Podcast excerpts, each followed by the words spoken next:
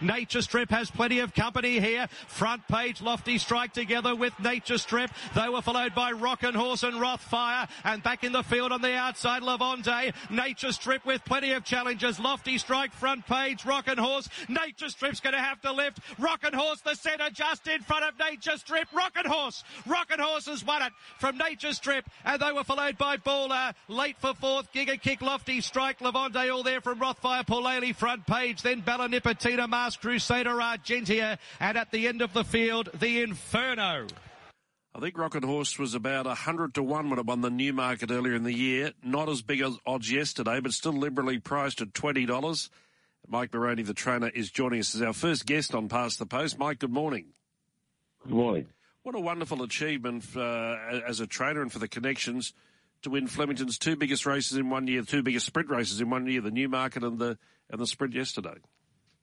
Yeah, look, it's um, pretty unique. Uh, I don't think it's done that often, but um, yeah, she was uh, she's a really tough man that just loves going up the straight. You know, so um, we went into it with a little bit of confidence yesterday. Um, you know, I suppose when you when you're up against Nature Strip and, and um, the three year old, um, you, we really ain't thought we were around for third money, but we knew that she loved the straight and she wouldn't be far away with the tactics yesterday, did uh, you just tell Jamie Mott to sort of ride his own race and not worry about the Nature Strips and the you know the, the other horses at the top of the market, or, or was there a was there a different plan there?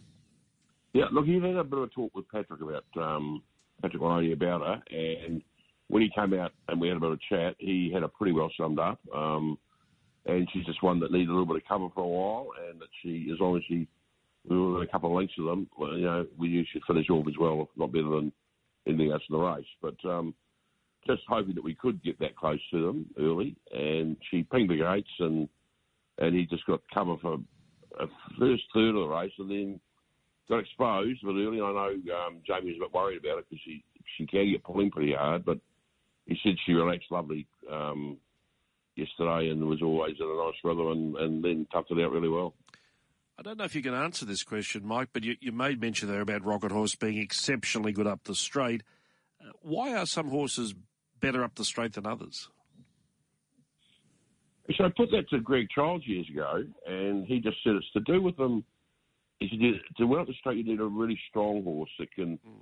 uh, stay on one leg and then swap and then get back on the other leg quickly, and have the strength to be able to do it. And um, I think he's right. They, they've got to be pretty strong and tough um, because it is a long way up their lead on, on the same leg. And as you said, they've got to be able to rest that leg at some stage, but only briefly, mm. and then swap back and, and, and be able to quicker again. So um, she's capable of doing that. I think that's the, the other sort of horse again.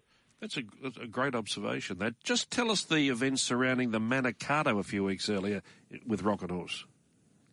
Yeah, look, she I was uh, up the top stalls with her um, when the first crack lightning uh, went, and that was a really very very loud one. I think it was the one that actually hit the uh, crane behind uh, the, the horse stalls. And um, then when they did clear it um, and they come out of the track, uh, I sort of followed her down, and then of course they she's just on the track when it happened. And then they turned around and brought them back.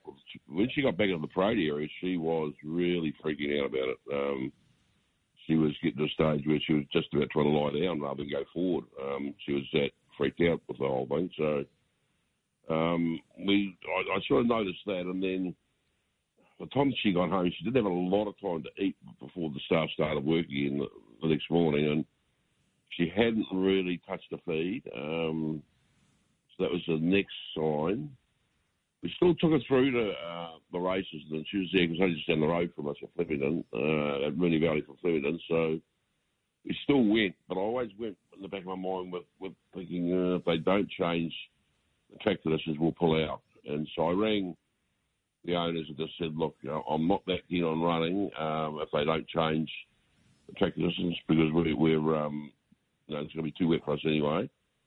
And they said, that's fine. They gave me permission to do that. So I waited for a little bit longer and so they had a bit of a look at her when she arrived on, on track and then we decided to scratch. So it's, it worked out really well. What do you and the, the owners sort of do, you know, going forward next year and um, whatever with you? Is there a, a, a I know it's only the day after, but is there a, obviously she's you know pretty valuable and won a fair bit of money. What um, what's the blueprint going forward? Yeah, look, I would, look, my first thoughts would be that we'll go um, two big sprints in the straight because she loves the, loves the straight, and then possibly uh, go up TJ Smith. Um, where last year it's a pity she got up there and didn't show any signs that she wasn't right. We took a temperature that morning, and she ran and ran terribly. And the next morning she had a raging hot temperature, and to a stage that she we couldn't travel for to out to Spelling Paddock at all for four or five days because the temperature kept um, raising. So obviously copped a de- decent bug, um, and that was the reason she went so bad in the, in the TJ. I'm sure because I knew she was a long way better horse than that. So. Um, that would be my first thought. So it'd be the three races. Um, but in saying that, um, you know, that we've been um, offered a chance of going to uh, Royal Ascot. Whether she does that, that'll be up to the owners. But certainly be something we'll throw around. Yeah, so it's a wonderful story. Could have been a wonderful story on Tuesday. Emissary running second in the Melbourne Cup. Was there a point there over the last 300 metres you thought to yourself, just with yourself and no one else, um, we're going to win this? Yes, there was. Um, I even got a bit of a scream because I thought the way he was coming, Yeah. and just knowing you know that he had a really economical run, and the way he finished off in the Geelong Cup. But I, I was always sort of thinking to myself, it's the ground that might stop him, and I think it was. Um, he just couldn't accelerate enough in that ground and keep doing it uh, at the end of two miles. So, um, and I just took the shine off, of, of his finish. But I'd say a very, very good ride by Mark Zahra when you watch it. Um, he just swapped the stick over to the, to the left at the right time. I think if he hadn't, we would have beaten him. Um, but once he did that, and then he wandered back out to us, and he sort of just took our line for a couple of strides. Um, that was enough to sort of really put our horse with his game and get a bit tired a little bit earlier, I think. But um, so no, a really good ride by um, by Zahra on the winner without any doubt. Uh, Mike, just switching back to yesterday for a second, I, I've got a, half a suspicion you must have told Rupert Lee and the boys to back Snapper in the last 51 into 21 and uh, won very well. Yeah, well, I really thought he was a big five dollar shot in that field, but I wish I'd have known when they were that. telling me how much he was paying, I, I said, "You kidding me?" Um, he- he's he's only one would have ran in a Group One and with him two lengths of the winners in the Group One race. Um, in the race, and even though he hasn't got a couple, a couple, he had a couple of negatives. One was he didn't have form in the straight, um, and but most of his wins were at Moonee Valley. Uh, and the other thing is he had a fair bit of weight um, in hindsight, but I think at one stage I he's paid thirty something dollars. So um, big money, you know, for a horse that's um, group placed horse.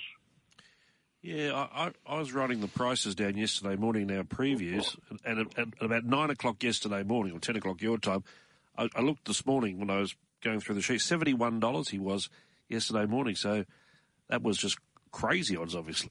Crazy odds, yeah, yeah.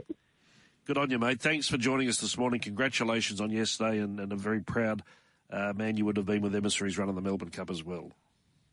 Thanks for having me on.